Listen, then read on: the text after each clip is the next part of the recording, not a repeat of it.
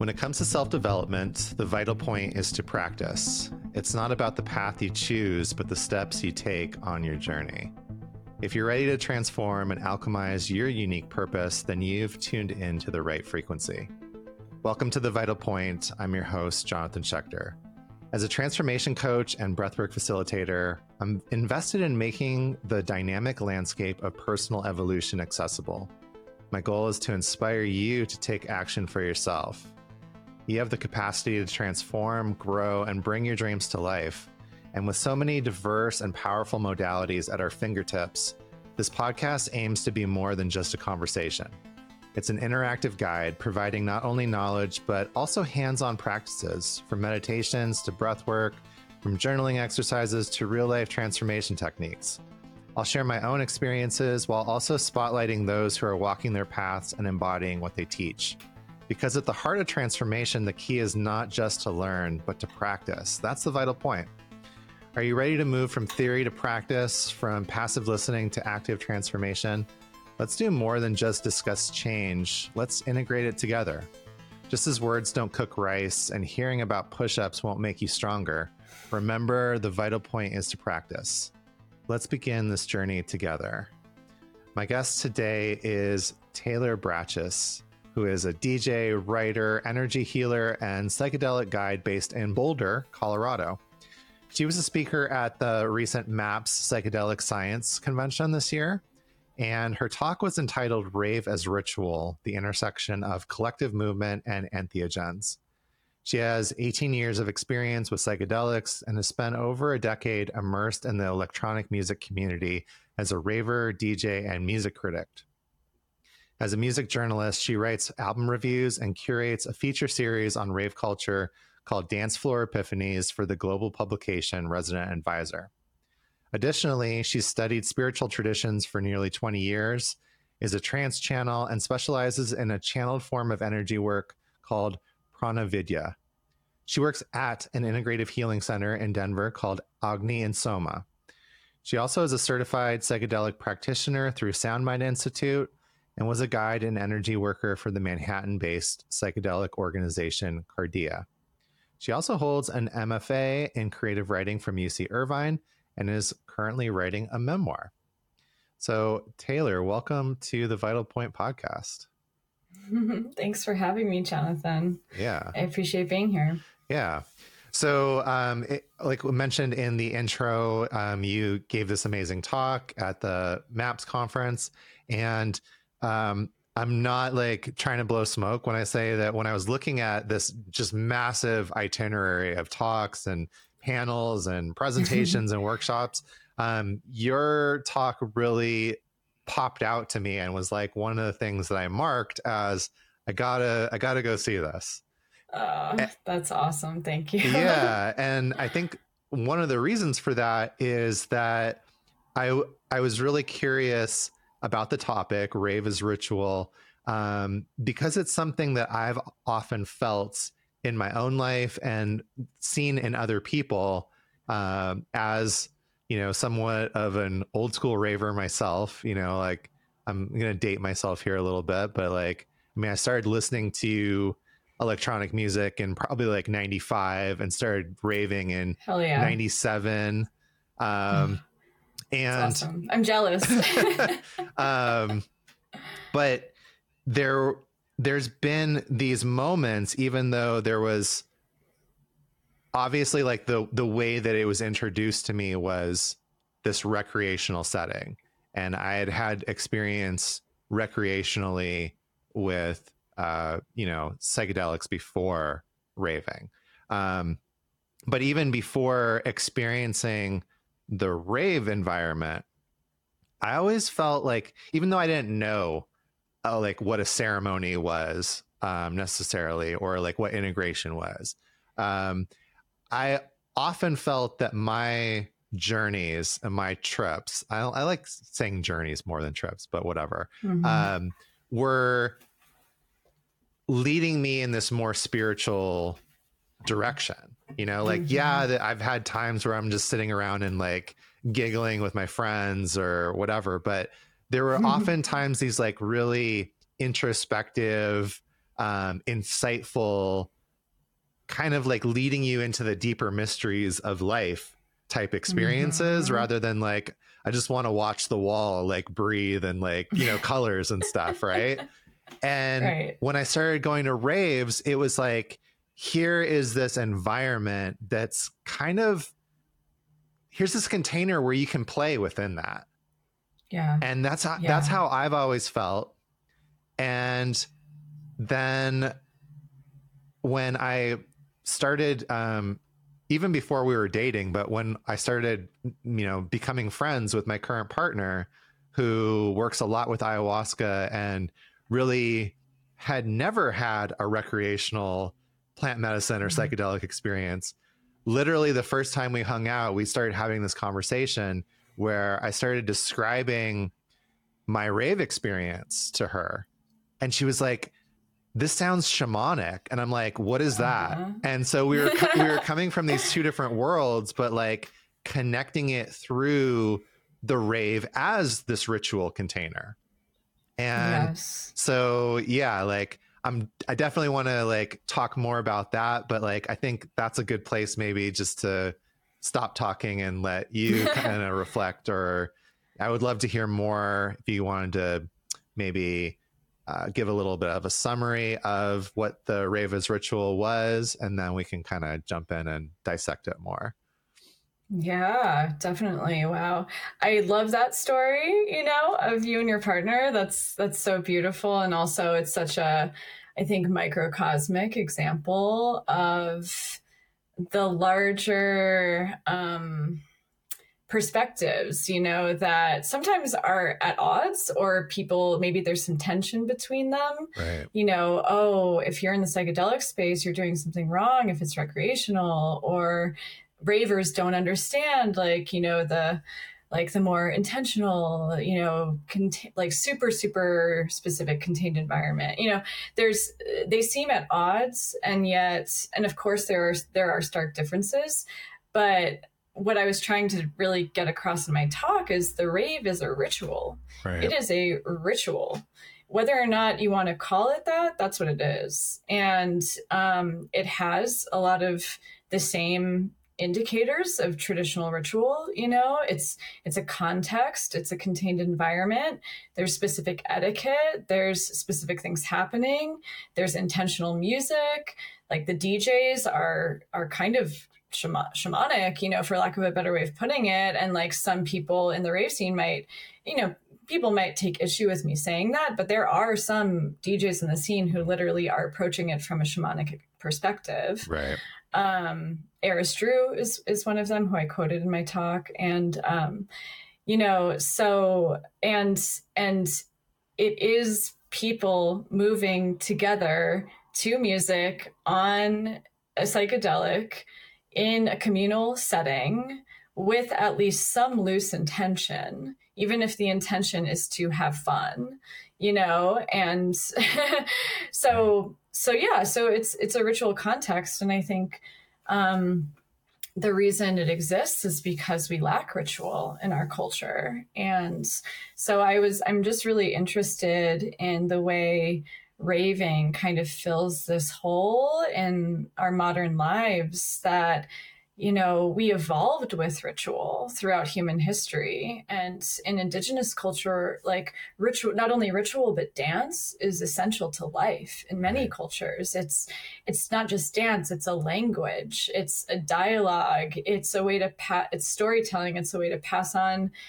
ancestry and history. And um you know i'm just i'm i'm super passionate about dance. I grew up as a dancer. So you know we're talking about a dance ritual here. And i think it's like just one of the most powerful rituals to move together as you know as a, a community to music on a psychedelic and feeling your body in a new way um that is yeah that's a beautiful modern ritual i think and yeah, and I could talk more about it. I just think it's like we're returning to the primal that's been really suppressed in in modern society. Um, and we're doing that with with other therapeutic psychedelic spaces too. You know, I think I think psychedelics in general. You know, it's the yes, like the power of healing is a part of that, but the power of them to reintegrate ritual back into people's lives is also kind of a beautiful part of it because we need rituals other than like the wedding every few years and the funeral, you know, and you know, if you're not religious, you have less rituals, you know. So um yeah, I'm and and yeah, I mean, I could talk so much about the spiritual dimensions of rave culture and how that's shown up in my own life. So, yeah, I, I recently talked with uh, Dr. Dr. Joe Tafur, and you know, I was asking him because he's a you know Western trained MD and also like Peruvian trained ayahuasquero,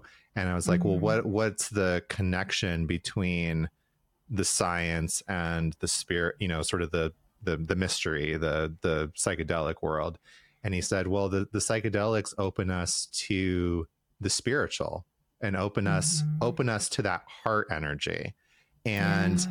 that's always something that I found within the rave culture and not not every single party and not everybody is going to do that but it's a container it's a it's a it's there if you want it. And I think that was one of the things that you, you know, mentioned in your talk was you you cited this study, uh, Kent mm-hmm. study from 2021, mm-hmm. where it was talking about these four Ds: dance, drums, deprivation of sleep and food and drugs, and that people when they were surveyed afterwards, when there was an intention of I'm going and I'm going to enter this with the intention of having this experience that there was this sense of awe um, this sort of transformational um, thing that could happen.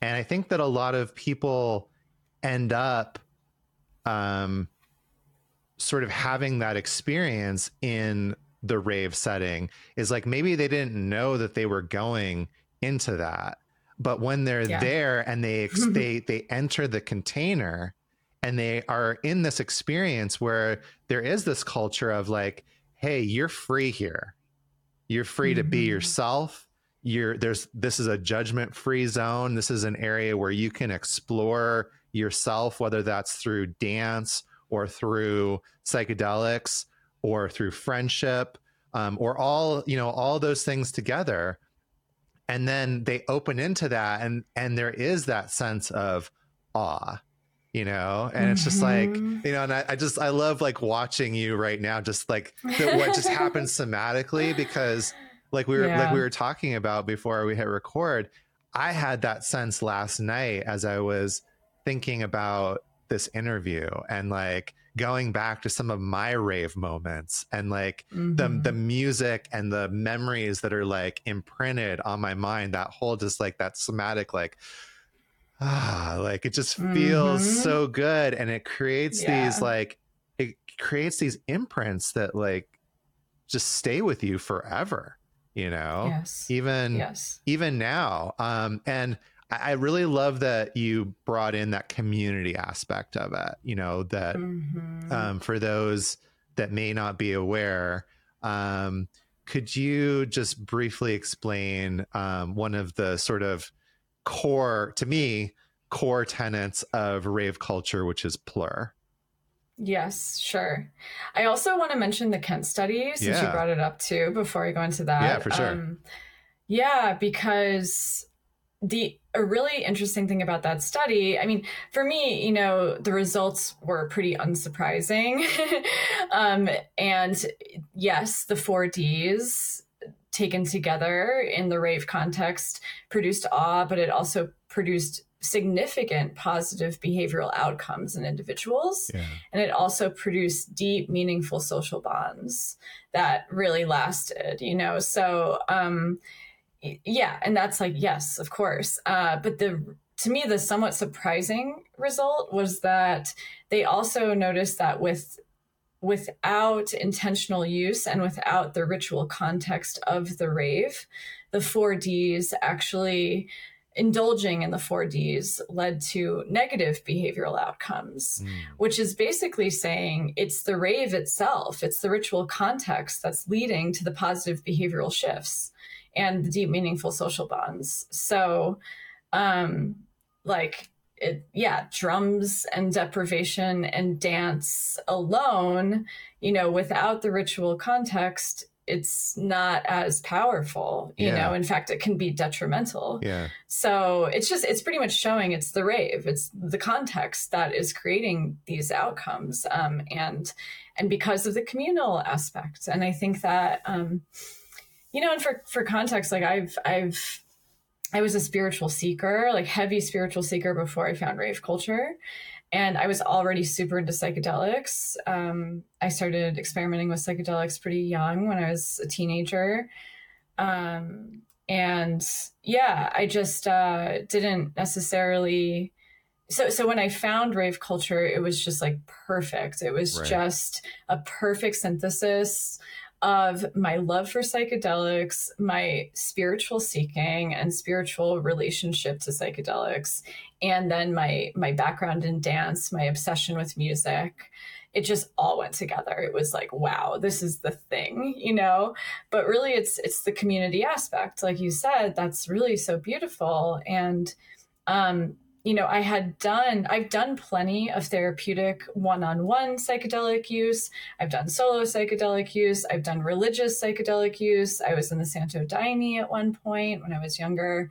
Um, so I've done, you know, the ayahuasca settings, like I've done the therapeutic, we're doing this to process trauma only with one therapist like and i think all of the settings are powerful and important um i'm you know but that said um there's something about relational healing that I think is really important. I mean, our trauma trauma comes from an experience with others, you know, and I think that one way to really work through a lot of trauma and other things is to be vulnerable in spaces with other people. Mm. Um, it's a form of group therapy, in my opinion, you know, and you experience all kinds of things at the rave, you know, mostly positive. And I've had some negative experiences at raves. So it's like, it's not a perfect situation.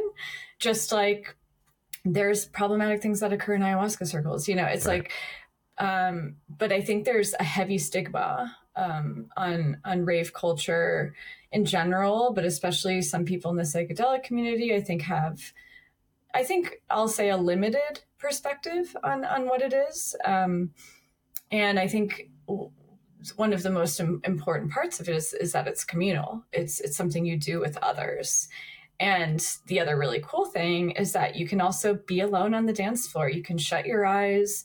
I mean that that you know, I will be alone in my body, um, experiencing my body um, for hours on end without being around others.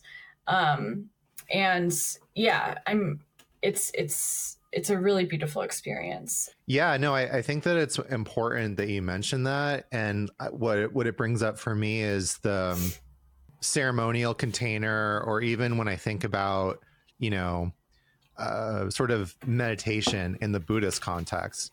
You know, there's lots mm-hmm. of different mindfulness meditation and other meditations, right? So, the, you know, I always say like, well, what what makes something quote unquote Buddhist is that before you actually start the uh, whatever action you're taking, there's an intention behind it, right? You, are like, mm-hmm. you're bringing that intention to mind, and then you do the thing, like in this case, uh, this example, meditation.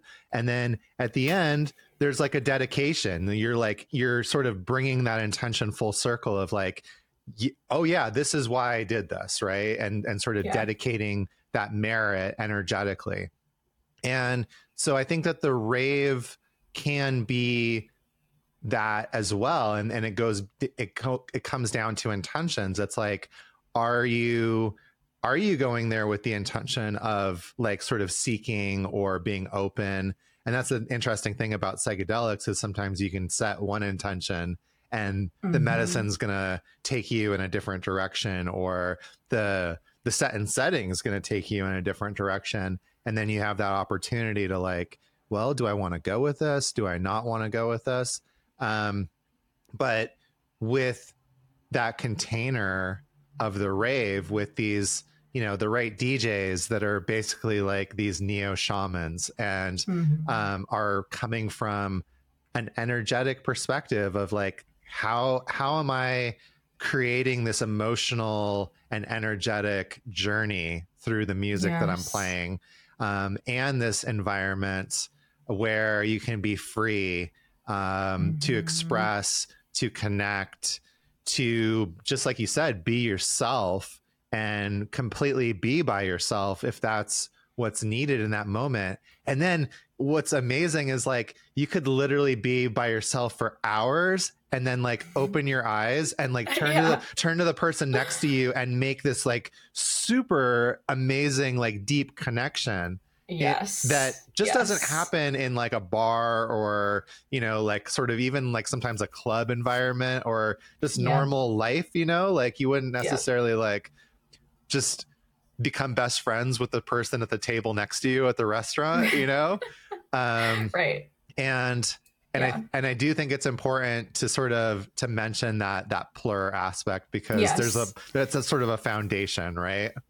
Yeah, yeah, totally. So return to your your plur question. So it stands for peace, love, unity, and respect. Yeah. Uh, it's been a tenants, you know, it's been a word that's known in rave culture for many, many years, uh, you know, since I think the 90s. Um, I'd have to look that up, but yeah, I mean, a, a long time.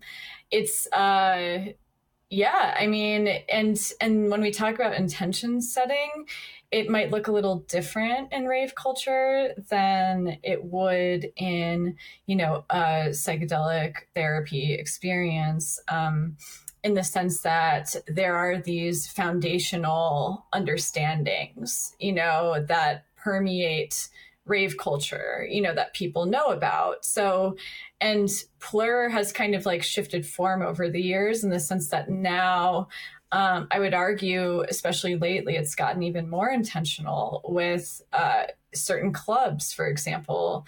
You can't go into the club until the bouncer gives you a little talk about the nature of plur, essentially. Um, they might not, might not word it that way, but uh, there's been a big, big push in clubs and underground rave culture in the past several years to make sure that people who are coming understand this is an intentional environment and it's about safety and it's about harm reduction and it's about creating a safe where pe- a space where people feel safe and free to be themselves. So there's also talk about you know respect everybody. Um, you know there's there's a zero tolerance policy for disrespect in many forms. Um, so that's something that's been happening more in rave culture. So there is this this kind of intention setting that that does occur a lot of the time where people understand if you do certain things or if you're a jerk like you're gonna get you're gonna get uh, there's gonna be a consequence. Um, and there's a lot of there's a lot of etiquette in rave culture too like that um, some institutions and clubs like take to a certain degree. Like for example you know, Berghain in, in Berlin, one of the most famous clubs in Berlin that is like an iconic, amazing place. Um, you know, I had many, many experiences there in my mid 20s that changed my life. Um, a little jealous but, of that. yeah. yeah, but you know, for example, there, like, um, they were like they're known for their very strict door policies but um, when you get in it's it they put a sticker over your phone camera um, and a lot of places do that. Um, no phones on the dance floor is just a part of rave culture. It's it's a piece of the etiquette piece. Um, if uh, like this club nowadays in new york um, if you have your phone out a, a security person will gently tell you please you can't have your phone you know or, or leave the dance floor um, so, and the phone piece is about a lot of things. It's about, um, it's, I, th- I think it's really about presence. You know, we're, we're acknowledging that it's, it's a form of being super present when you're dancing on the dance floor with others. Um, it it kills the vibe, is what people say. You know, um, there's a lot of vibe killer potentials where you want to limit that as much as possible. I mean, how would people feel if they were opening their phones in an ayahuasca ceremony? Right you know, it's the same thing. It's like we're not going to open our phones because we're in an altered state of deep presence with others. And it's almost disrespectful to open a phone, you know, yeah. and also shine a light in a dark setting. Um, so there's things like that that are a little bit more on the etiquette side, but you could view them as a form of intention setting. Yeah. Um, so yeah, again, like that exists. in, in, a way, like in, in a way, I'm. um, I feel grateful that when I started to rave, it was like basically before cell phones and like like yeah, we had like pagers and stuff, and so th- there wasn't that aspect to it.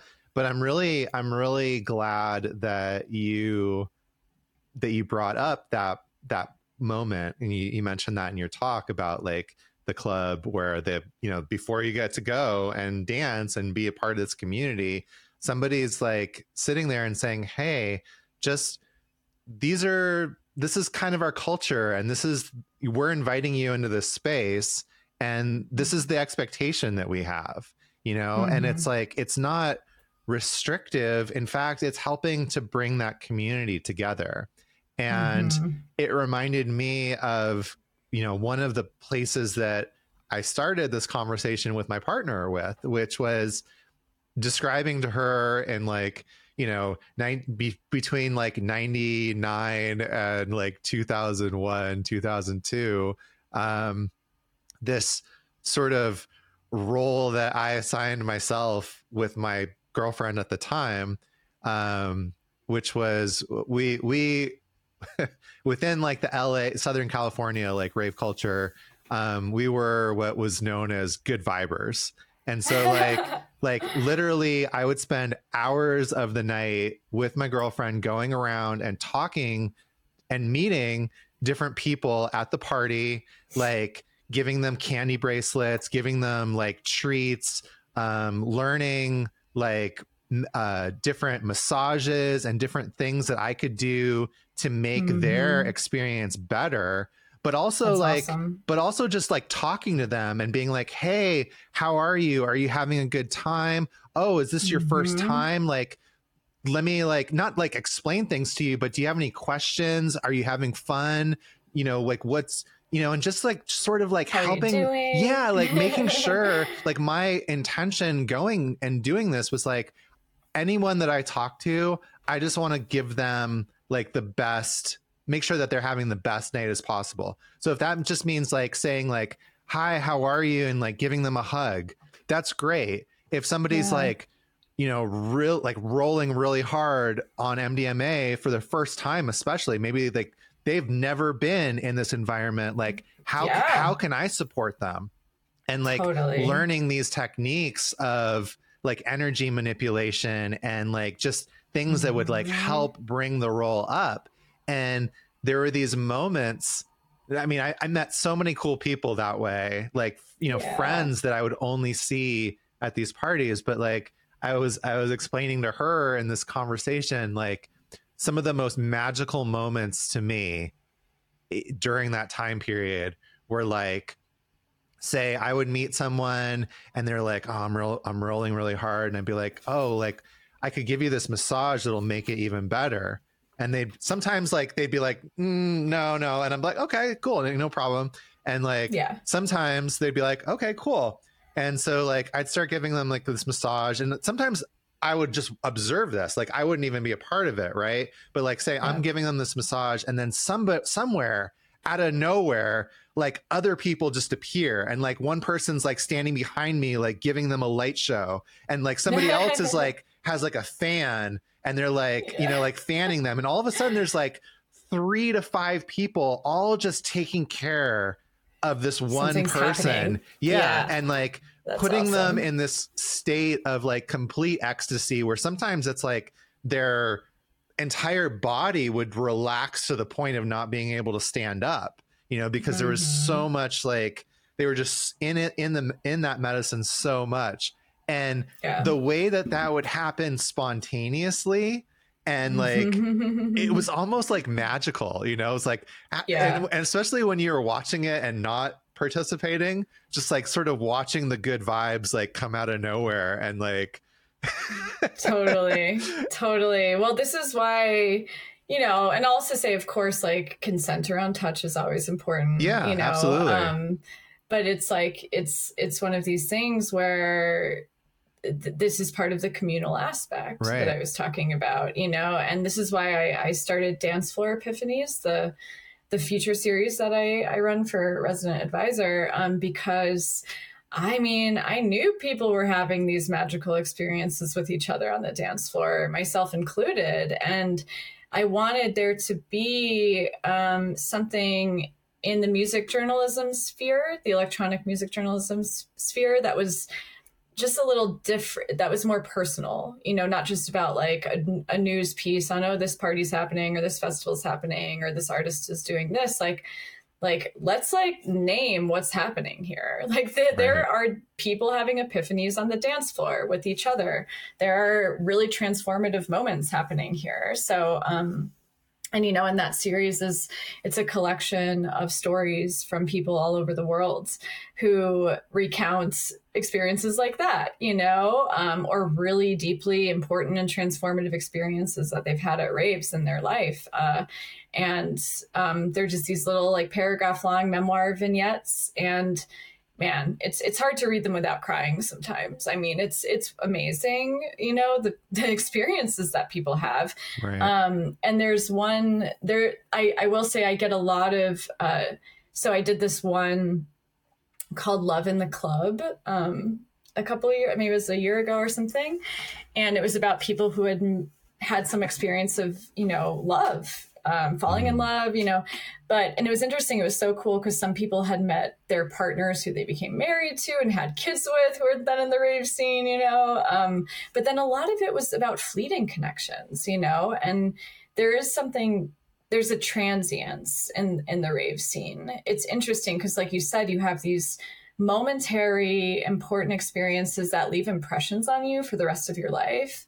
And yet sometimes it's a single night and that was Right. it. And you met a person one night only Yep. and it, cha- it changed your life you know so um i think that's also something about rave culture that i think is really interesting and and beautiful and something people don't talk about very often um i don't know it's it's at the same time though this is this is a ritual that becomes a lifestyle for people so yeah you know they they seek that that moment that transient moment over and over again yeah and I've done it, you know, for years Right.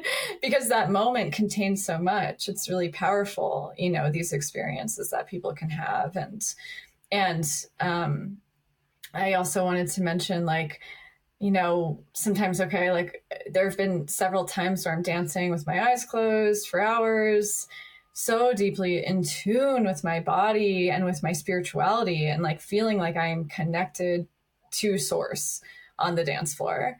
And then I open my eyes and I see a sea of bodies moving pretty much in unison to the same beat and it is unity consciousness you know? It's it's a powerful experience of wow we are all in this together um you know and and it's and it's we're all in it. It's like you can tell people are not thinking you know when you're dancing and when you're deeply in your body you're getting out of the space of the cerebral mind. You're entering the heart like you said you know and to have that heart based experience of of movement and then seeing that everyone else is having that experience i mean it's really really powerful.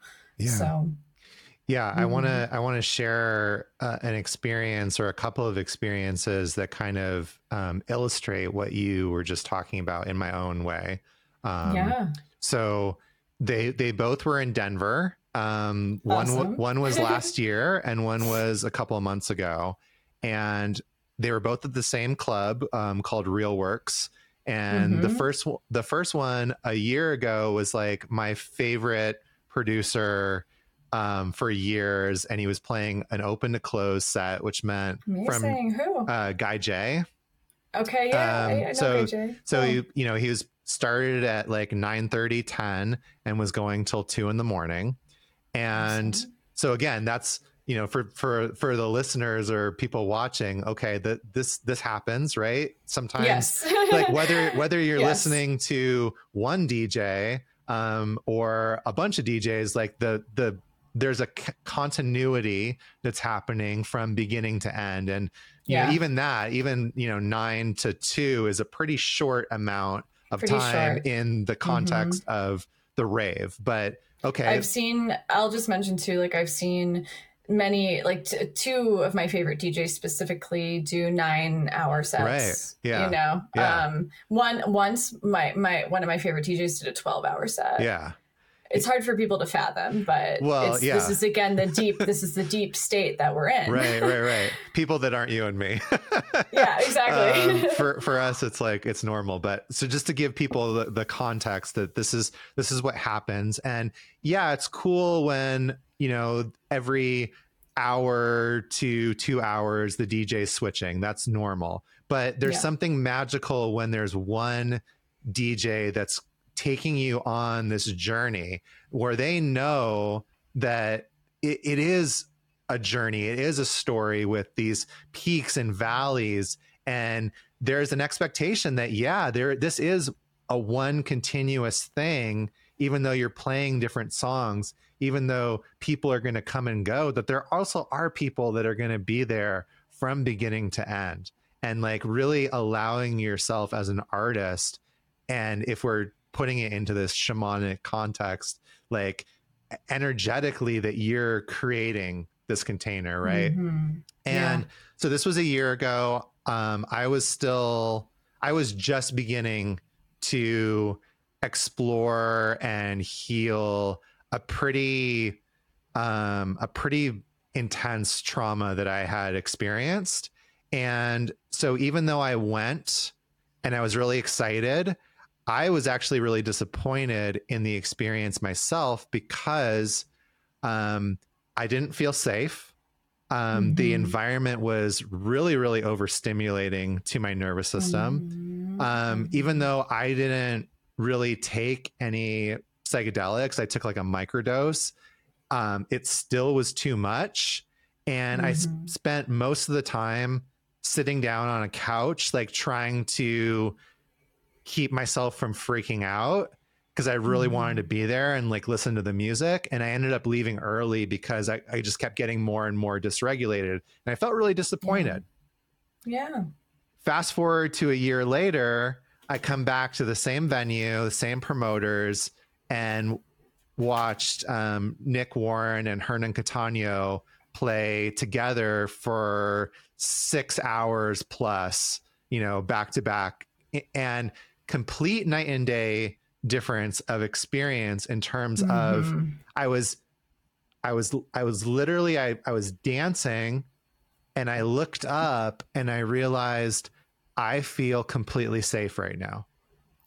and the Beautiful. relief that I felt, the joy that I felt in like being back in basically almost the same environment, you know, same room, same mass of people, same lasers and lights and overstimulation and like feel and realizing, wow, I feel really safe right now. I feel really good right now was magical. And I had the opportunity to consciously use some of the resources and tools that I had been practicing over the last year as far as somatic experiencing, as far mm-hmm. as bilateral stimulation.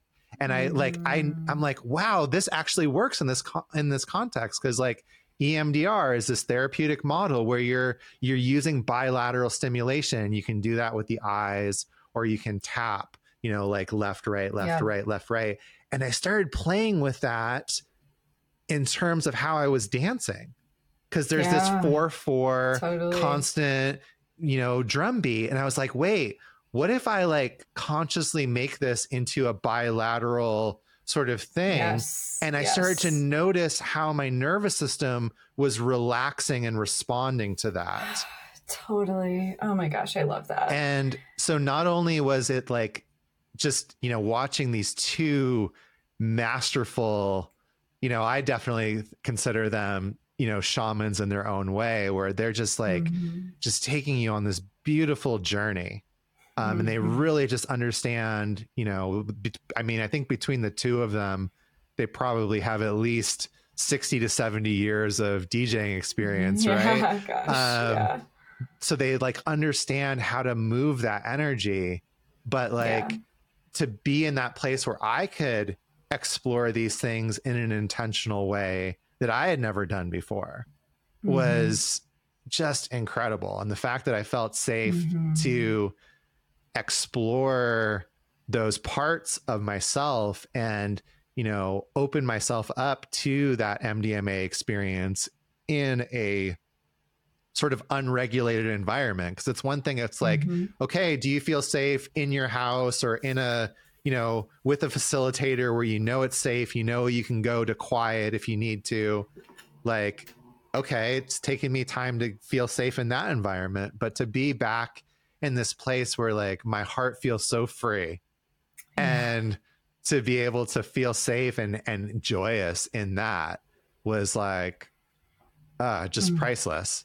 And I was so there by awesome. myself. I talked to mm-hmm. two people the whole night um yep. and it was like one of the greatest like dance experiences that i can think of you know and and then there's great. a lot of them that i have you yeah. know like just like you yeah. like where we could just sit here and like t- tell stories. Recount all of right right. endless dance experience totally. Yeah. Wow that's great. Thank you for sharing. Um it makes me think of so many things.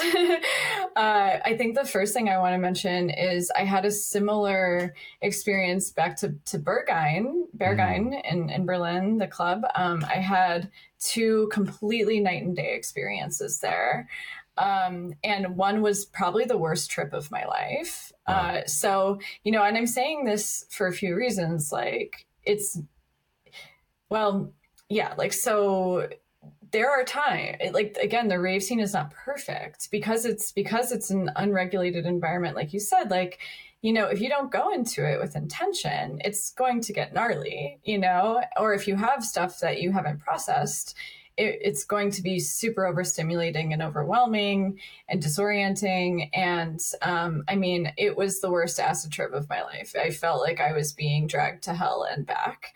I could not approach the dance floor because the sound felt like I felt the sound so somatically and it hurt. Um, it was a journey. It was a, a wild journey of a night. Um, and I survived it. but then I went back again and it was like the best experience of my life. And just totally night and day, like just so good, you know, just such a beautiful unfolding. And I, I'll just mention like this is actually something about rave culture that I think is really important. Um, and and it, it's it's about the it's about the duality to some degree you know i mean like at proper raves, I mean, like it's so primal. Like you're like the bathrooms are disgusting. You know, it's gross. Like you are, but it's it's something about the primal nature of it. It can be dark and light at the same time, and I think that that's beautiful. And I think I I kind of, to be honest, like take issue a little bit with. um like of course we want people to have the best psychedelic experiences possible right? And we want to contain it very well and we want to hold as a psychedelic facilitator i do my best to curate the most positive experience that i can but you don't know what the psychedelics and the medicine are going to show you. Right. and like let's just embrace that light and dark exists. And i think rave culture is like such a good way to play with and explore that range in a safe environment. You know, it is a safe container ultimately. You know, it's like people, for the most part, are there wanting to have a good time together and support one another. Um, and, but I think there's, I mentioned this in my talk too, because it's a dance ritual and it's somatic, you know, uh, it creates this kind of very grounded transcendence hmm. I like to call it. You know, there's not, whereas maybe there's like some spiritual bypassing happening in other contexts, you know, oh, wow, now I'm at source like immediately. And, um, I'm so out of my body, you know, which, hey, I've had those. I love those experiences. They've been deeply transformative. But with rave culture, like, you're you're you're dancing like your feet are on the ground and you're in a container with a bunch of people and so you know you're going if you're going to have a bright transcendent divine you know, spiritual experience or you're going to have a dark experience. Like you're in your whole chakra system. You know, you're not bypassing the lower chakras. Like you are feeling it all. And I think that that um, is something that's kind of cool about rave culture is um, it's a grounded ecstatic experience. It's about going deeply into the body in order to go out of the body. And uh, that itself that like that right there led me to my own practices currently with energy work and everything i do. Um but yeah. And and also like i love what you said about the the the somatic experiencing pieces because i didn't even think about that and i, I I'm surprised I haven't thought about that. Like the left, right, just normal dancing, back, forth, back, forth, like the way that that balances the hemispheres of the brain. Um, and I have my own ways of like balancing the hemispheres of my brain when I do energy work and stuff, like through movements I do. So right. I think there's something about, again, bringing it back to dance. Dance is really underestimated as a healing tool. And for for inhabiting the body and and balancing the body especially if you've had physical traumas in your life yeah so yeah and you mentioned that in in your talk of like the sort of the somatic um, you know the somatic release and the the way that our the the nervous system works as far as you know shaking trembling moving yes. to to get that traumatic energy out of the body to complete that cycle and that yeah. you know dance is a natural form of that um yes. you know like you, yeah you can create a resource for yourself where like you know you're laying down and doing like a trauma release exercise or you know like for me i've i i when i started doing trauma work i i connected to the fact that like when i was a kid um i was able to like basically make my leg shake without like uh-huh. without an affect like it was really happening but i could sort yeah. of like start the motor and then just let it go and it would go for a certain yeah. point and then just release and when I was a wow, kid, I just yeah. thought I was just doing some stupid human trick, right? Like I didn't right. know that I was like trauma release right. I, I didn't know that yeah. that's what I was doing. And then as I started to do intentional trauma work, I was like, oh, I can tap into this again um, in a more intentional way.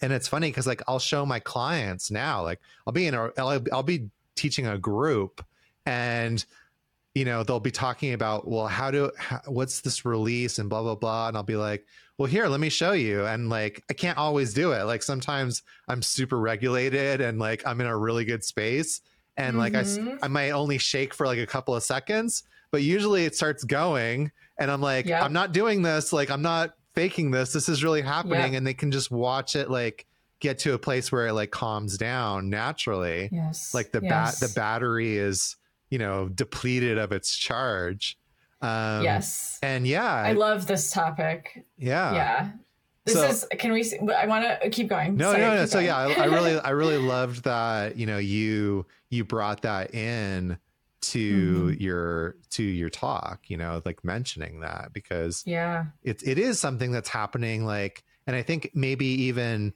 unconsciously like you might mm-hmm. not be saying like, "Oh, I'm going to go and dance so that I can release this trauma." Yeah. But it's happening anyway. It's happening. It's happening. right? It's definitely happening. Yeah. Oh yeah. Oh my gosh. I mean, it's happened to me so many times and yeah, I want to pause on this topic for a bit if that's okay cuz yeah. like the the topic of of tremoring, shaking, is I'm obsessed with. Um, and uh, yeah, so so dance is a way to intentionally shake. You know, shake it off. Is a, we we can do that with dance. Right. Um, and when you get into flow states with dance, you start to do it unconsciously. Mm-hmm. You know, I mean, it's I can't tell you how many times it's like I'm not moving like the music is moving me, you know, and uh, and these these deep flow states of dancing are just the way and, and just when you just allow your body's natural language of movement to occur which is different for everyone you know it's it's moving energy through your system. It's it's releasing a lot of trauma. I've had multiple epiphanies dancing on and off psychedelics on dance floors where I mean, I have had meltdowns on dance floors. I mm-hmm. have had full blown holy shit moments that I could never get in therapy about also related to social stuff. Like, oh, I, I have social anxiety where is that coming from? Okay, I'm going to dance through it. I'm going to be in my body. And boom, epiphany about, wow, my social anxiety comes from the fact that I never received proper bonding with my mm-hmm. parents, you know? Mm-hmm. Yeah. Things like that. And it's like, it's happening as I'm shaking my body right. intentionally. Yeah. So it's like, and this is also sort of how I approach my energy work. Like to me, to me, healing in the body is a full system. It's a cohesive system between the physical, the energetic, and the emotional.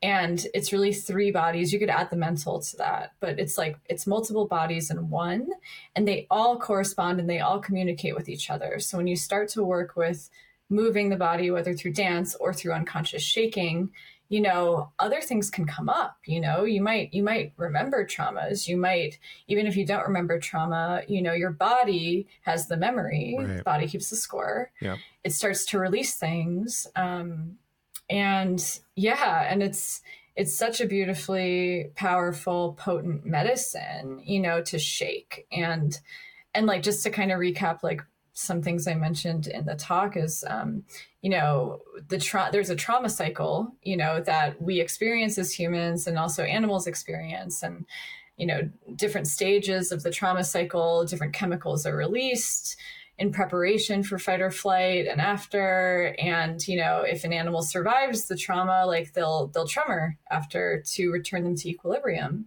And it just moves it just moves the fear through the system you know, and humans have this too, as you've experienced with TRE. And um, my sister actually was the one who turned me on to TRE because she started doing it.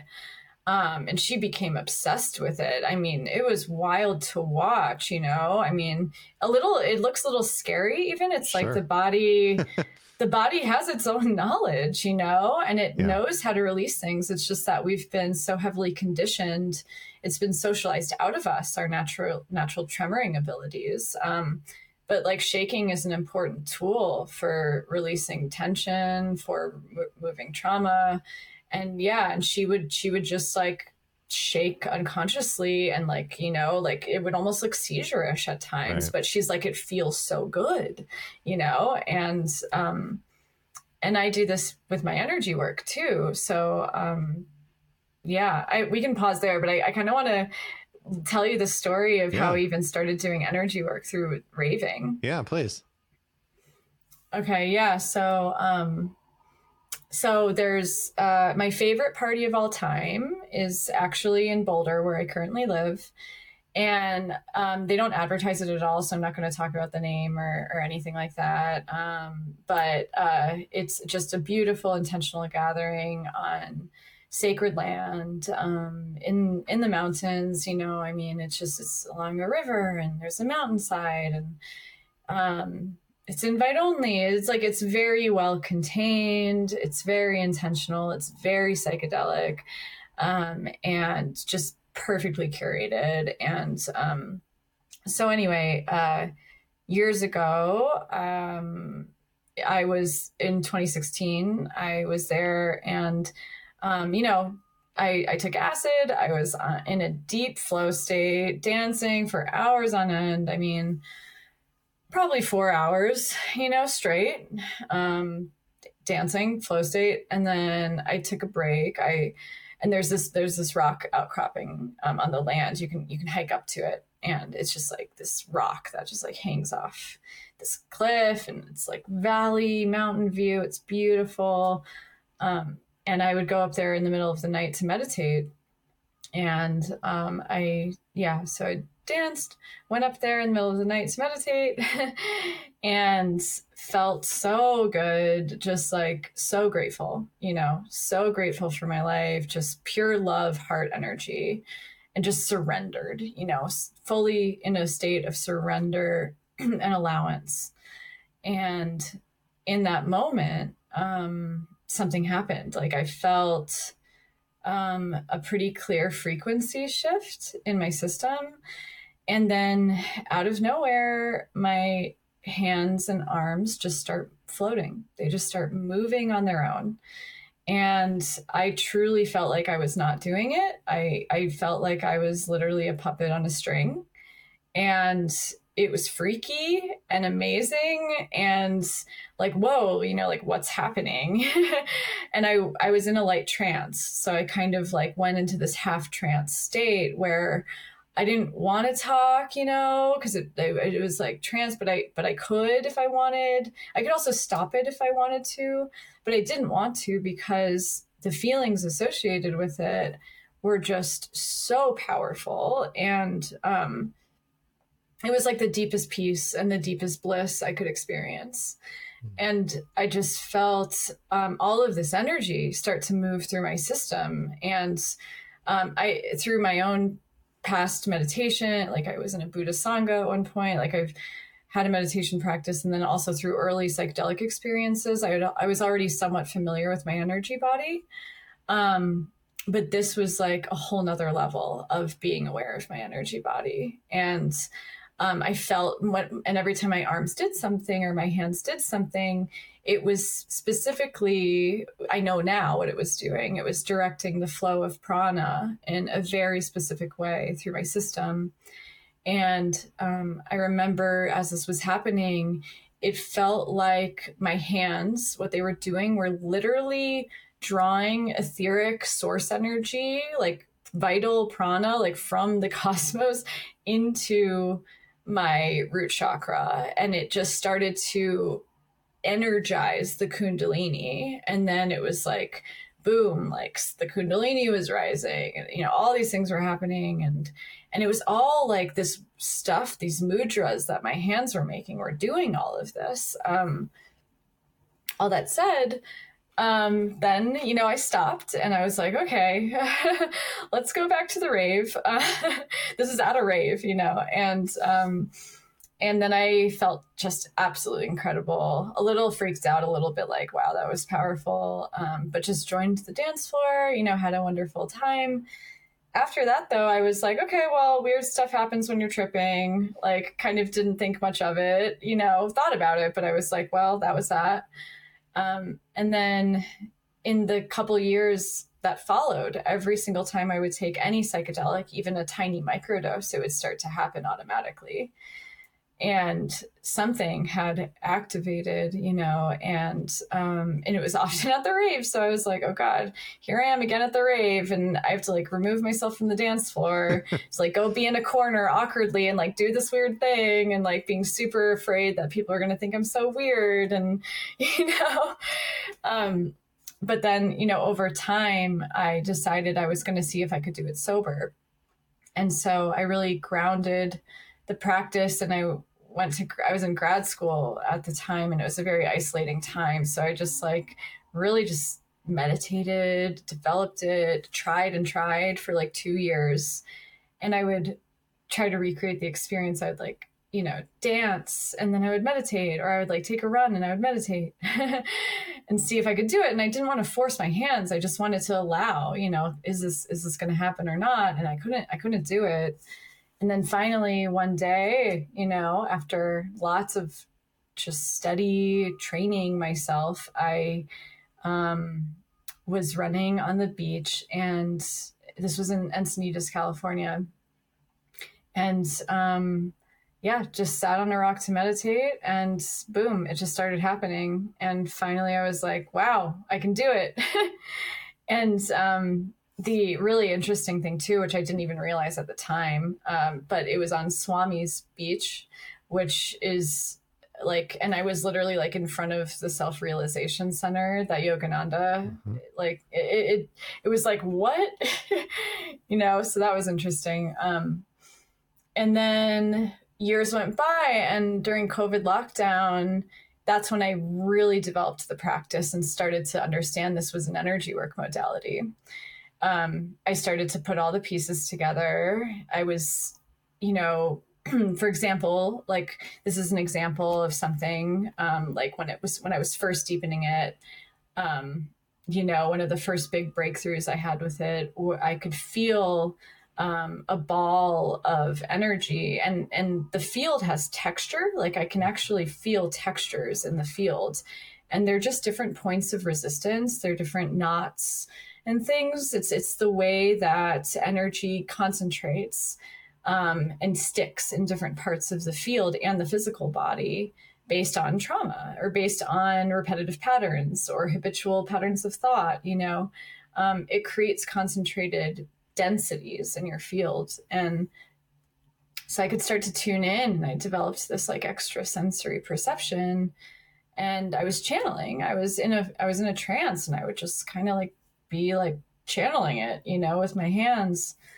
And um like for example, I, I found this ball of this ball. It felt like I was literally holding a ball of air. Um, and it was in front of my solar plexus chakra and just was with it, just working with it, you know, and not sure what to do. What do I do next, you know? And at a certain point, I started to identify that it was fear. It was the emotion of fear manifested in front of my solar plexus chakra in this weird ball. And then I started to feel the fear. The more I worked with it, I'm like, I'm feeling afraid, you know? And then it triggered, you know, a traumatic memory. Wow. And then and then the moment that I'm feeling all that, then my hands start to do things. And then like a mudra will form and the mudras no they just they just dissipate the, the the ball of energy. So it's almost like popping the balloon. And then when i when it it moves it and it and it kind of un, unsticks it boom like massive emotional release just bawling.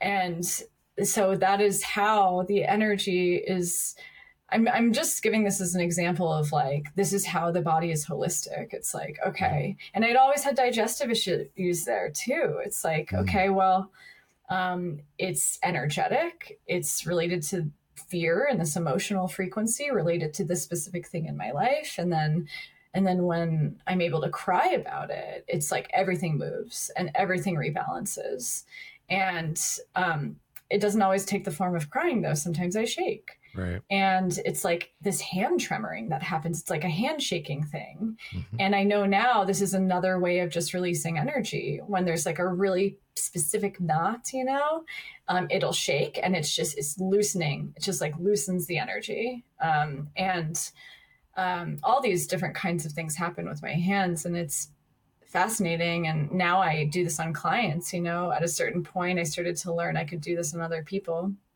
so now I, I do it as part of my work, and it's something I offer in the psychedelic spaces too, because I find it to be so, so potent on psychedelics for myself and others. I mean, I can do it sober, I like to do it sober, but if I take uh, anything, let alone a high dose, I mean, it's just incredible. And, um, you know it's it's definitely a tool for healing. And my clients have experienced all kinds of really interesting things and have changed their lives you know like things shift in their lives because their emotional and vibrational frequency has shifted. So they're they're then attracting and drawing in new things. So it's pretty wild stuff. Um, but all of this is to say this happened because of rave culture. It was raving that led me into this. So you know, and feeling so safe in those contexts, feeling safe and so vulnerable that I could actually be expanded enough to allow this type of thing to happen. I don't know that that would have even happened on my own in my house alone, you know? Um, right.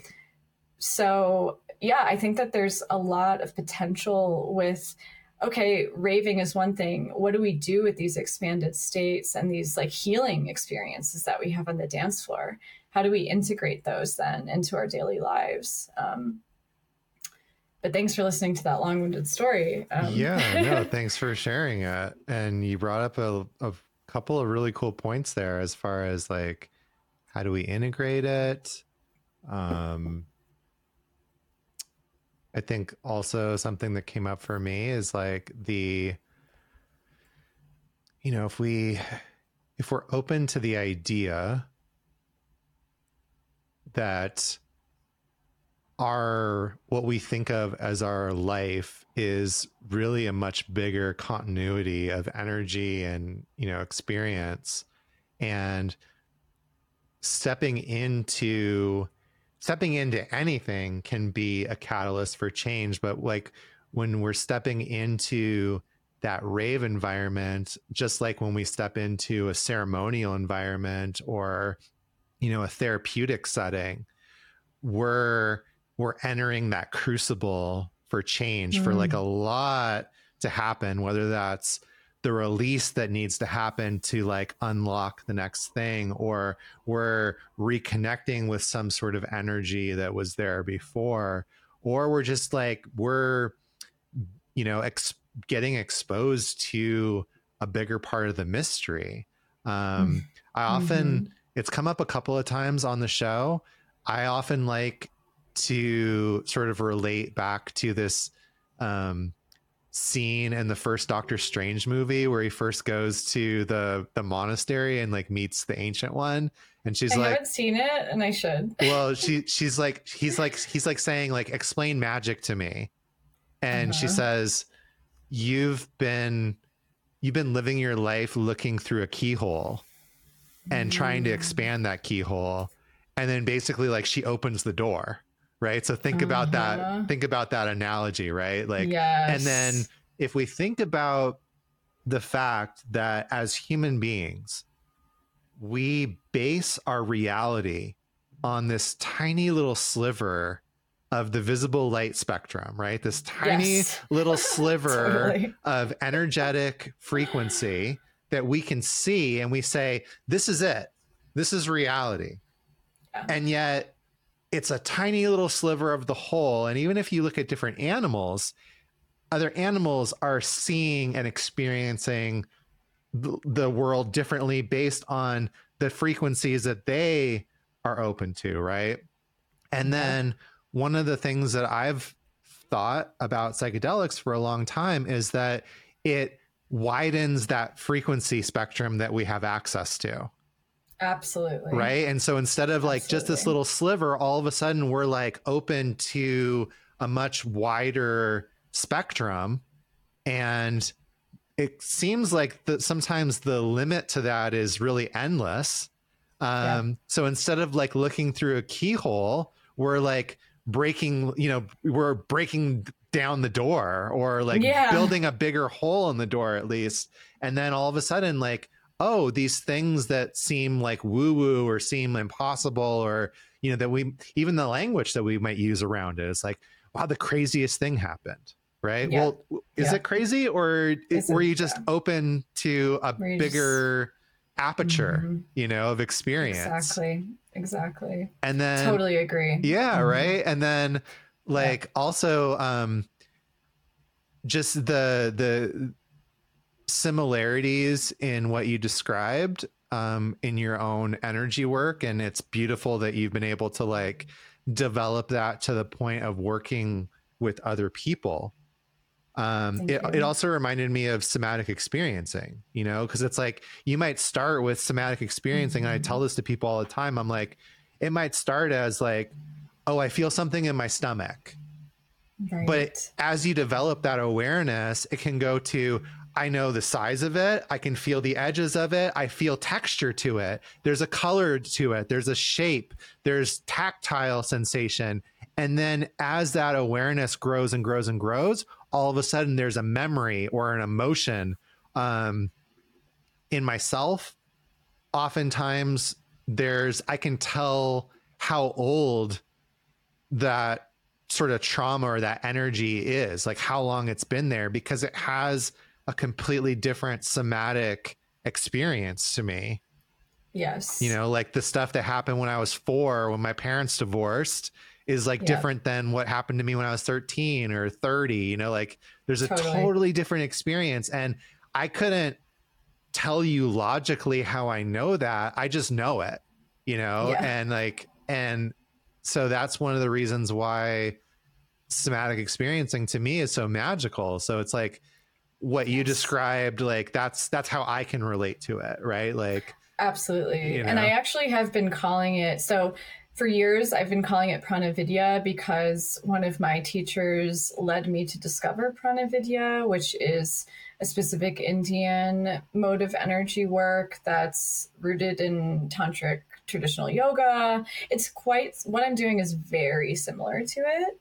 Um, but at the same time, I've started to shift that language um, because you know i'm not of that lineage and and also i mean maybe like there's some past life stuff i don't know but you know um but i really view it more i i've been calling it somatic channeling lately mm, and i view it as super similar to somatic experiencing it's just that there's it's it's almost um slightly different you know it's Yeah. taking it to almost like more of the energetic level instead of just the somatic Right. and it's also it's really what i'm so interested in is the body's unconscious movement mhm. you know when and it's about um i've lately i've been kind of realizing gosh this is it feels like an antidote slash like the antithesis of the current paradigm that we are in Mhm. um, which is very young which is very when we're talking about spiritual masculine and feminine energies you know just like masculine and feminine at their core it's like the active and the passive the active Right. and the receptive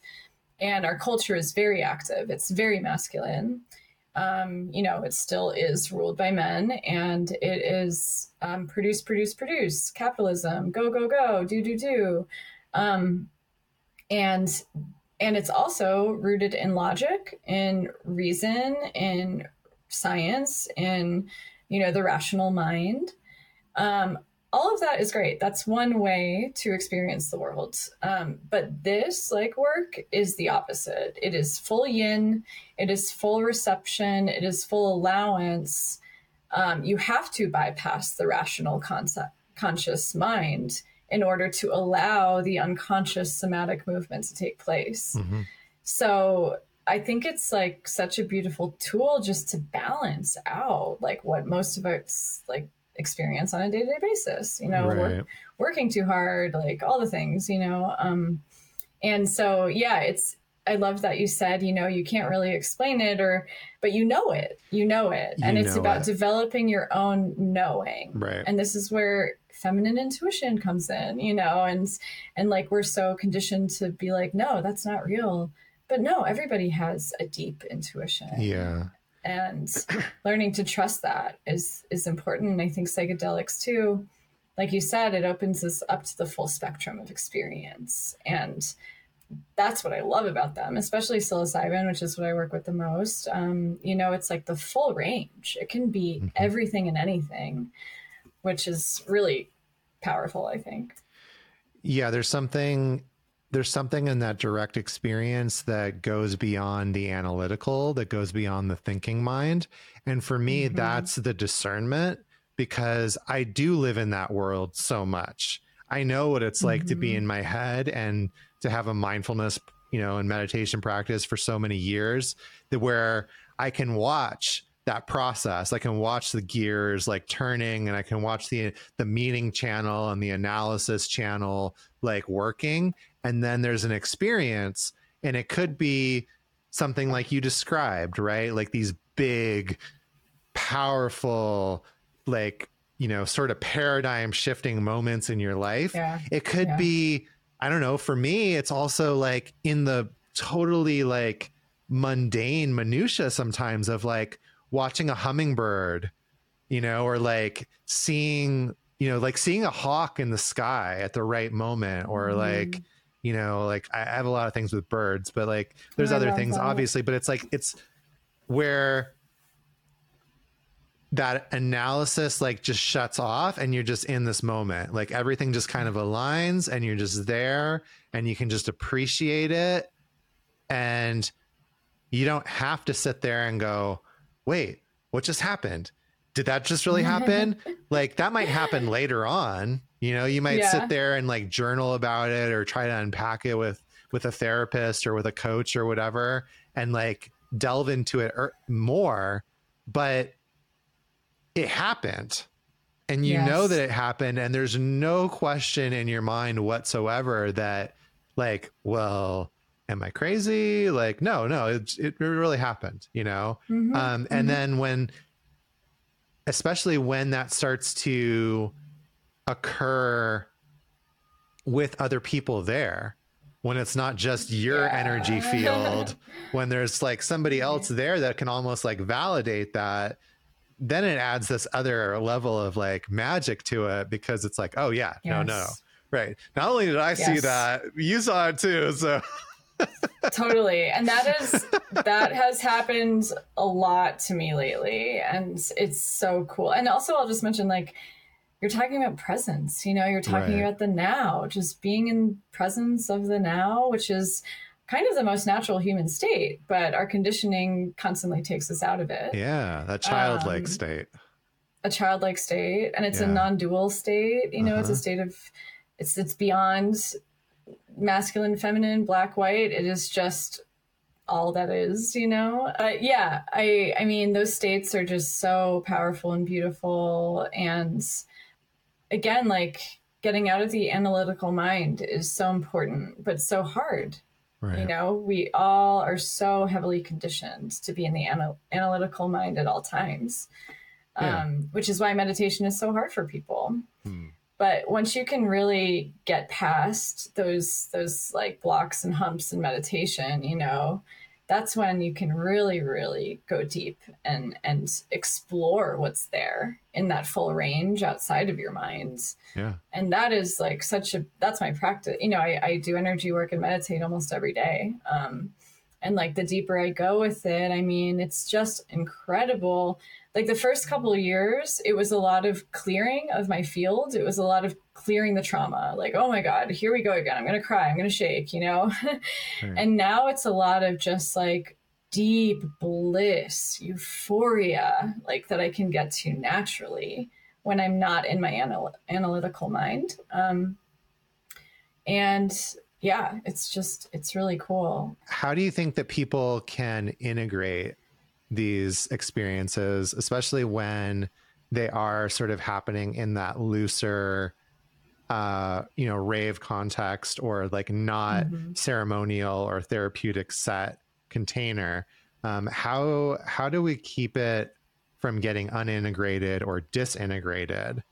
Yeah, uh, yeah. Um, this is a great question. So one thing I want to say is I think when people don't integrate, um, this is where addiction can happen um, because or psychological dependency. I mean, you even see it, you know, in other psychedelic spaces where you feel like you need to trip every right.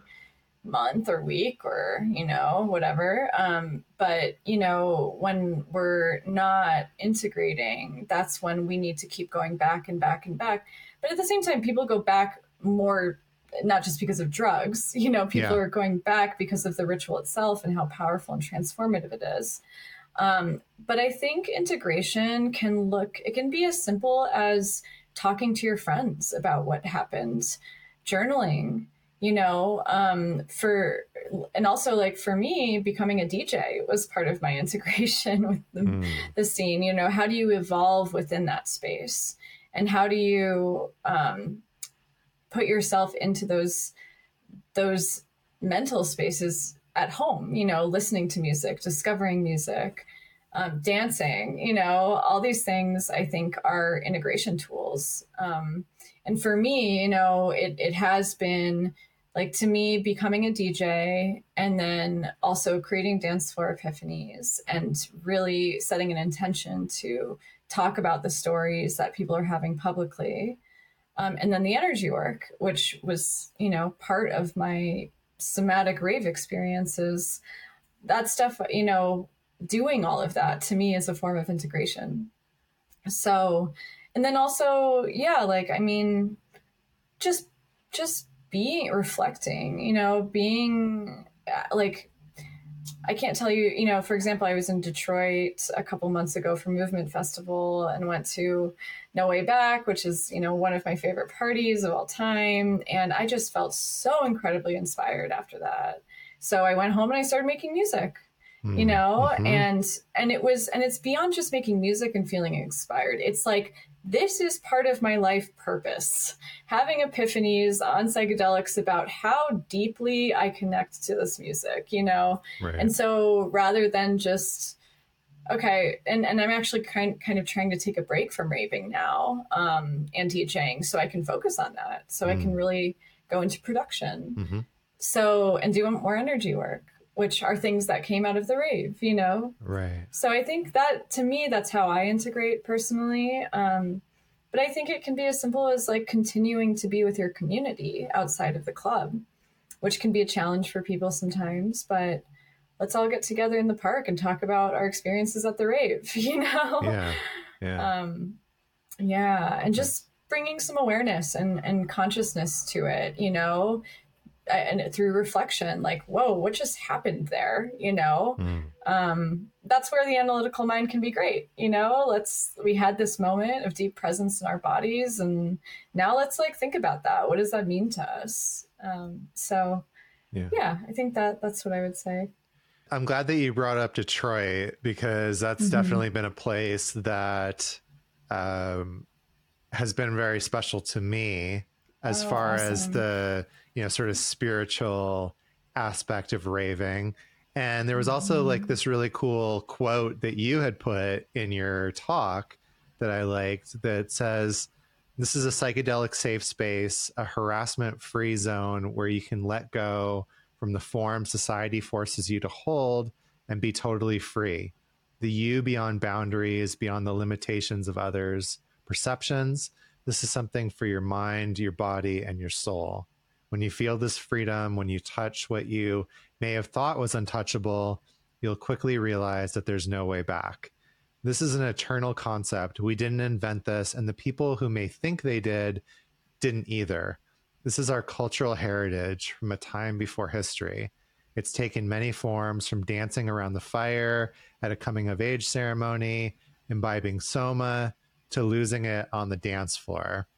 Mm-hmm. And, you know, there's there's so much of that that sort of encapsulates what we've been talking about and even takes it deeper you know like the fact that the the primary you know sort of music that's happening in the rave context is you know this 4 4 you know constant beat which is also mm-hmm. what the shaman uses during a drum journey that that yes. constant beat in union with that syncopation you know so there's those yes. two things happening at once um right.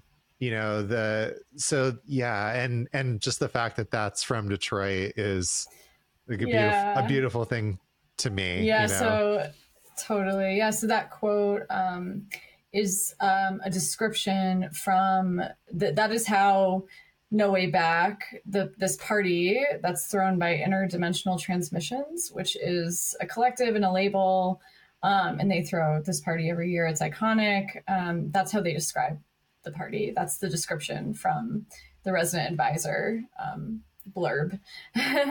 so yeah, they're such an amazing, talented, talented crew that cares a lot, you know, and really and really is is coming from this very intentional perspective. And yeah, I just I love the way they described that party, and it's it's part of No Way Back is actually part of a weekend long event in Detroit called Return to the Source. So it's separate from the festival. It's an after party, right? Um, but it's literally like starts on Friday, ends on Monday morning, Tuesday morning.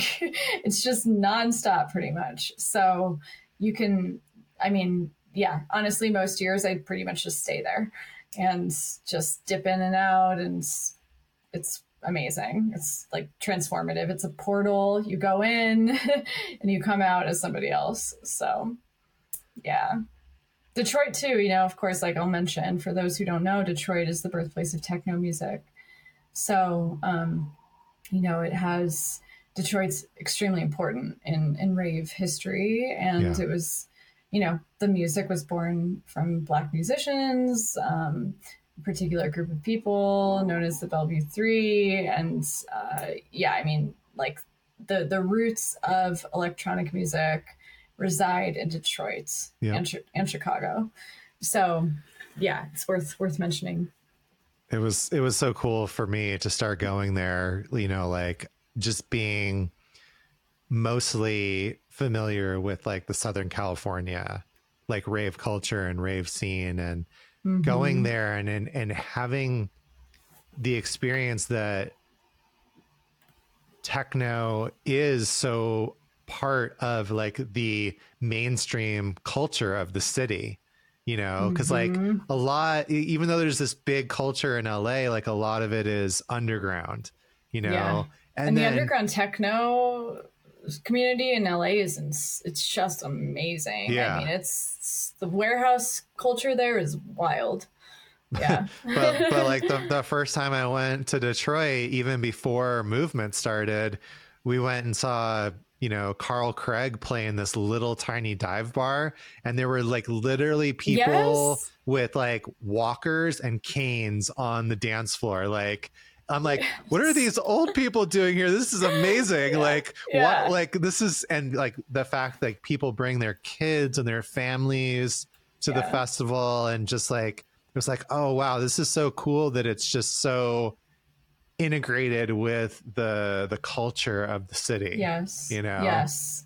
That's funny you mentioned that the very first time I went to Detroit, I went to Motor City Wine, divey little venue and Carl Craig was playing on the back patio to like 12 people and it was like half his family. It was just, um, I was like, what is going on? Right. Like, you know, it was just, um, yeah, so special, so special. Um, so yeah, it's very, it's woven into the fabric. It's part of the history of the city, you know, and I think uh, that's kind of one of the cool things about Movement Weekend is it's, um, it seems very embraced by yeah. the people of Detroit.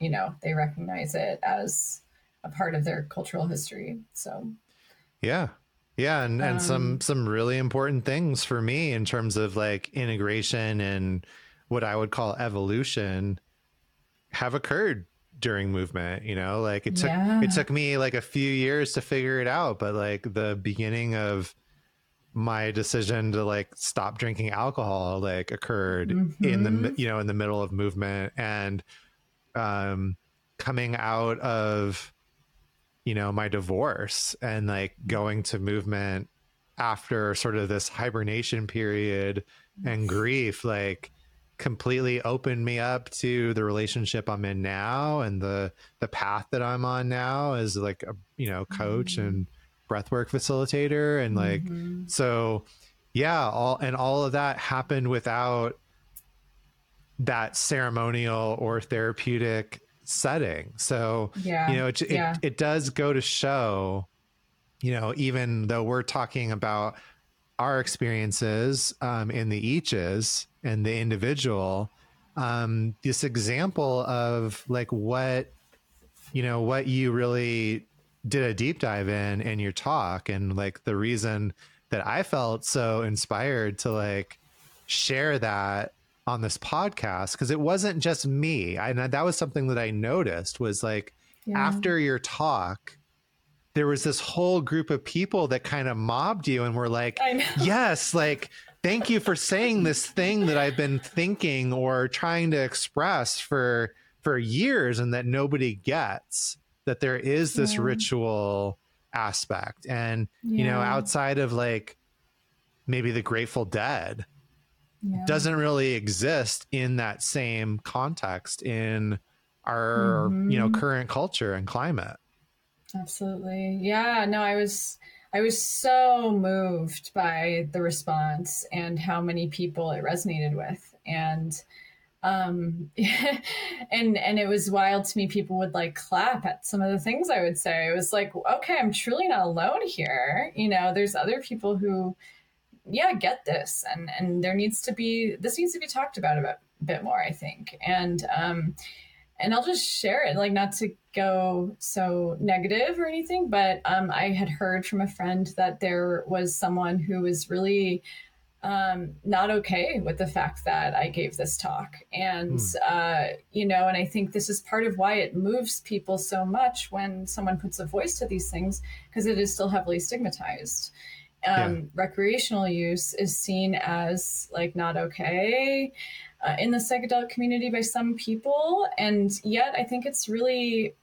we can't just dismiss this ritual it's it's also a movement i mean rave culture it's a global movement right. and also for people who maybe um, you know, have really particular views about how psychedelics should be used. And and again, I'm I am I went through a full training. Like I am like an intentional psychedelic guide. You know, I, I understand those viewpoints very much.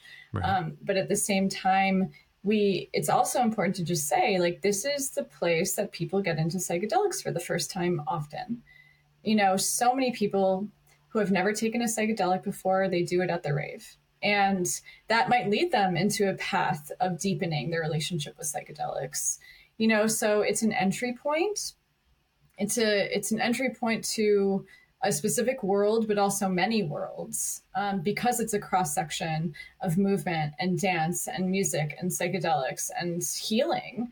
Right. Um, and to be to to go through that experience with other people is you know such a beautiful thing to be exposed to so so much at once and um so i think like again this is why i i don't think people yes like again safety is very important and um, but i think it would be a shame to just dismiss recreational use altogether because there's a lot to be discovered and explored within these spaces and what's actually happening. It's it's more than yeah. just a party. Right. Um so and yeah, and like it it I was already, you know, intentionally using psychedelics before I found all of this. And um and as somebody who is coming from the Santo Daime community, mm-hmm. you know like that's like when i found this raving i was like this is interesting and important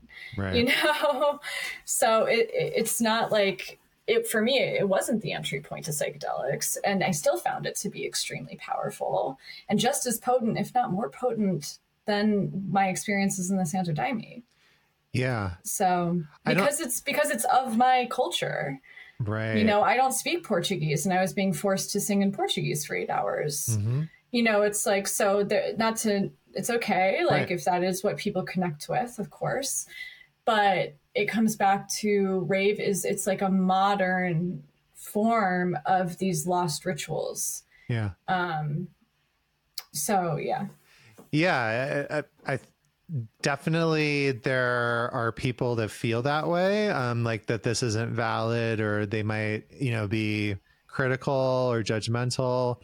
Um i will be the first one to say that like at, from where i sit it's very easy for me to be judgmental and critical and and to look at certain situations and say wow it looks like there's a lot of unintegrated like work here and um, there is. And there is. And there is. And there is.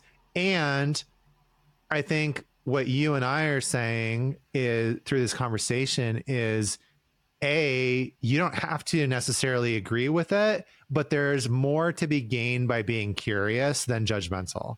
And like yes. like mm-hmm. be curious, be open-minded. Maybe it's not your thing. Maybe you're not going to be standing next to us on the dance floor at three in the morning, like having the time of your life but right. you know be curious rather than judgmental about it and open to the fact that there are different paths there are different yeah. ways into um the sort of into the sacred into yes. the into the presence of the divine and yes.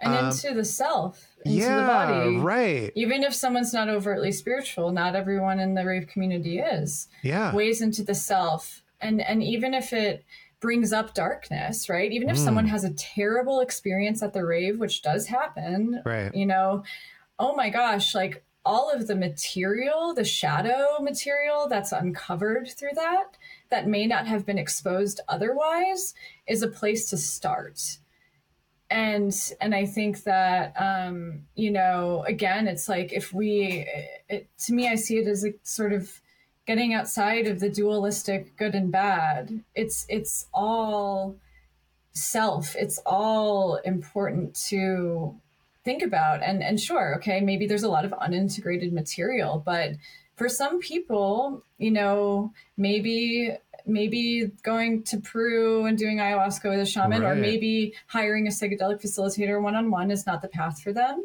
Yeah. And yet healing is what matters. And um, I I had a friend recently say to me, like, because I've been struggling a lot with whether or not I want to continue DJing and how far do I want to go down that path? I don't know. When I really feel like deep down I'm a healer. And he was like, stop thinking of it as like one or the other. Like your DJing is healing for people, your energy work is healing for people. It's all healing, you know? And I was like, gosh, you're so right. Um, and another thing I'll mention in this line, just to follow my train of thought, um, is uh, I actually was on another podcast that talked about the parallels between energy work and DJing. And there's so many. Right. Um, and I view them as both, they're literally just both ways of modulating energy. Sound is frequency. And with DJing, you know, you're using external tools to affect and modulate energy and frequency for others. And energy work, you're using internal tools to do that. Um, so it's all healing work, you know, yeah. and, and you know, and and again, I'm I really hope I'm not coming off as critical or judgmental because I truly believe that all the psychedelic spaces are beautiful and important and I love them all. I've explored so many, you know, and um so I just think like you said though, but approaching all of them um from a place of curiosity yeah. and thinking about okay, even in the worst case scenario, maybe there's something to be learned there. Maybe there's that was actually a good thing for somebody. And this comes back to staying open to the full range of experience that psychedelics allow for, you know? Yeah. Yeah. Having curiosity, having an open mind and, and just saying like, you know what, maybe I don't understand this, but can I have curiosity about it? And maybe it's not for me and that's okay, you know, mm-hmm. but for some people, this is a good way and you don't have to be like i think like i'm not sure if we i think we were talking about this before we started but like you know even even without that context of spirituality like when when i started um, using psychedelics it wasn't like oh i want to go and have this spiritual awakening but the experiences that i was having more times than not were leading me in that direction. And, mm-hmm. you know, and so there's something that goes beyond the label and the, you know, the analysis that's that heart opening and that connection to spirit through the heart. Um, mm-hmm. And that is something that the rave environment does very well because partially because of MDMA, partially because of the community, and partially mm-hmm. because of the people who came together to say, you know what, there's so much in life where I am feeling judged and, you know, sort of isolated and not accepted. And I want to create this container as the antithesis of that. I want to create yes. this place where I feel safe, where I feel accepted.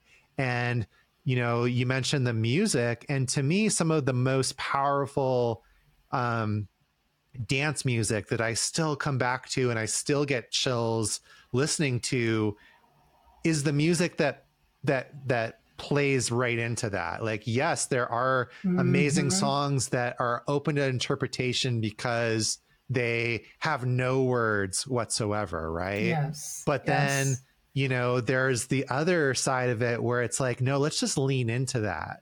You know, if you yeah. think about um, you know, even within that thing that I read, you know, something for your mind, your body, and your soul. I mean, I mm-hmm. instantly think of a particular song when I hear that, mm-hmm. or you know, I, th- I can think of Eddie Amador's house music. Like, not everyone mm-hmm. understands house music.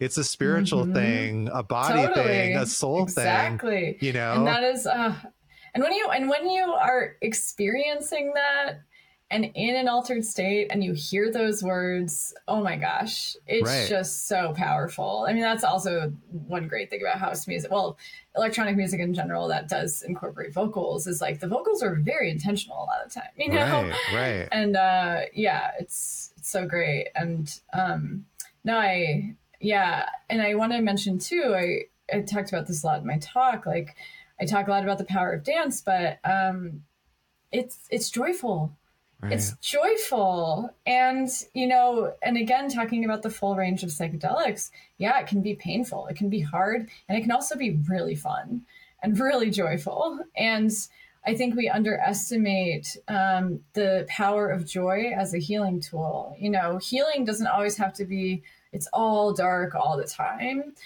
um, to experience a frequency of joy and lightness and happiness in your body in a state of celebration with others is deeply healing. It's deeply healing, especially for those who struggle with chronic depression, you know, who don't know how to experience joy in their body. I think dance, again, it, it brings us back to the body in a particular way. Like for those who have had physical trauma, um, you know, who, who, you know, have gender dysmorphia and you know things like that. It can really um, be a beautiful thing to feel oh my gosh i feel good in my body because i'm dancing and i'm happy. Like that is that's something that you know it it's not something we get every day. Um, so that's medicine too. And yeah. and then um yeah. I was gonna probably mention something else but when i started studying buddhism and particularly being exposed to this idea of bodhicitta, the you know the universal compassion that you would mm-hmm. treat everyone as with the same love and compassion that a mother would treat their children. Um, immediately, the only frame of reference that I had for that was the feeling of being on MDMA at a rave and like the fact that you could meet somebody and immediately be as feel as close to them as like your best friend that there was mm-hmm. absolutely no separation there and yeah. um you know this might be like a good way to kind of wrap this up is this uh, this quote that I took from your talk. I hope it's okay because you mm-hmm. took it from Eris Drew. Um, mm-hmm. This is beautiful quote um, I found the oneness and ego loss I experienced at raves on MDMA extremely healing.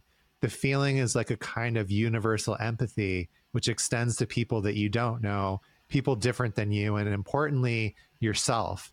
The impact when you're dancing is an openness to the emotional content of the music and a feeling of oneness with the people around you that is the ideal of dance music, as imperfect and flawed as it is in actual execution because of power structures, inequality, racism, sexism, ableism, and transphobia. These structures exist even if it feels like they fade away in the mental state catalyzed by the drug. Accordingly, for someone who isn't grounded in radical politics, MDMA could look like a cure all for society's ills as I've learned, the drug is no panacea, but MDMA does offer a glimpse of an improbable utopia whose lasting spiritual resonance can be motivational force for change, healing, and growth. The reason mm. I think MDMA is so powerful in the context of rave culture is that it creates a sense of community on the dance floor. Ecstatic rituals in most cultures appear to center around communities. The ritual serves a myth making function for the group and solidifies community values. It is axi- axiomatic that having intense experiences with others binds you to them. In many cultures, specific rituals signpost coming of age and maturity. And that was from Eris Drew from mm. More Than a mm. Party. so good. Yeah. she's amazing. She's amazing. Yeah. For listeners who don't know, she's a DJ and uh, she's just um, a powerful writer, incredible DJ. Um, anyway, yeah. Thank you for for reading that. yeah, and thank you for. Mm-hmm. I mean, like a, a lot of this was you know kind of focused for me by your talk. So thank you so much for you know having the courage to to to Mm-hmm. share that. And you know i i feel okay maybe there was maybe not everybody in the room like was as supportive but i it certainly resonated with me. And like i was mentioning there was like this whole group of people that wanted to share and connect with you after the talk. And so it was very evidence to me that you were saying something that a lot of other people felt and maybe never Mhm. had the um the opportunity to share or to crystallize it in that way and i think it's an important you know thing to mention especially as psychedelics become m- come out more into the mainstream you know like we've talked during this conversation about these super underground parties right and at the same Mhm. time now there's like these giant festivals and things that Right. are very mainstream uh, at least comparatively to like where we started or some of the Yep. events that we've been to you know Right. like you know dancing in the woods or in the desert you know Yeah. with generators and like the dark Yes. you know for for My favorite. hours right right exactly um so but as as psychedelics as a sort of monolith and i don't think that psychedelics are a monolith but if you wanted to put it in that context as it continues to grow and come out into the mainstream zeitgeist more there are these divergent paths and these different ways to the center and Mhm. personally, I think that the rave is as valid in that conversation as any other set and setting. And I appreciate that you did such an amazing job of like really bringing that in a lot of its complexity you know Mhm. bringing the set and setting into it bringing the harm reduction into it bringing the just being honest and saying there are dark parts to this. There are unintegrated and like dependency things. And just like you said that doesn't stop anybody from going to an ayahuasca ceremony or um you know any of these other contexts where let's face it those things are happening as well. So you know i Yeah, appreciate you bringing that into the conversation Absolutely. Thank you so much for, yeah, just asking me to come on. And I'm glad that it resonated with you. And um, yeah, and I think it's it is an important thing to at least put into the, the larger conversation. Um, and like you said, I mean, it, it's interesting how many people since then have reached out to say, just thank you for validating my experience, where Yeah. I've generally felt like invalidated. right And um, so I think, yeah, we, we shouldn't be invalidating anyone's experience. You know, we should be open to the variety of experience that can occur in combination with psychedelics. And um, like you said, it's a path towards the center. And, you know, as a deeply spiritual person, like what I'm connecting with most besides other people is myself at the rave is that that that sacred center point, you know, um, of it's like the eye, it's it's the Sushumna channel, it's you know, it's it's it's it's the divine. And like that is that is um, I think that can be accessed in many settings. So including the rave. yeah Um, and one last little thing, just I want to throw out there is like a just something to think about because I've been thinking about it lately. I, since I live in Colorado, I think it's interesting. Colorado is one of the epicenters of electronic music in the U.S. Um, I mean, massive, massive electronic music culture here, and it's also an epicenter of psychedelics. And I think that there's that's not a coincidence. I think that there's synchronicity around that. So, um, just something to consider. The two go very hand in hand. Um, so, yeah. well Anyway, taylor well, thank you. yeah taylor thank you so much um, where can people get a hold of you should they want to learn more or work with you i know you yeah, definitely. have a lot of different uh, you know projects and things that you're working with so Yeah, thanks. Yeah, my website is the best place, just taylorbratches.com. Um, it has everything I do on there, including my DJ life. And then if people want to find my music, they can go to SoundCloud. It's just look me up, Taylor Bratches, on the SoundCloud page. That's where all of my DJ mixes are. Um, or my Instagram, which is just at Taylor Bratches.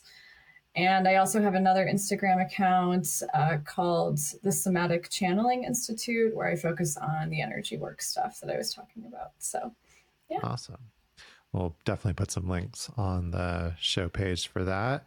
And I hope that for you listening or watching this, that um, at the very least, this came across with some curiosity. Maybe, maybe you, uh, you know, ask some questions or think about things in a different context. And, um, you know, like I think the vital point of this conversation to me is having that curiosity rather than that judgment, like we uh, were talking about, you know, and there is a mm-hmm. wide world out there. And just because you haven't experienced a particular thing doesn't make it any less valid um, or real for the people that are experiencing it. And that's okay. So just stay curious, keep practicing, and uh, we'll see you next time on The Vital Point.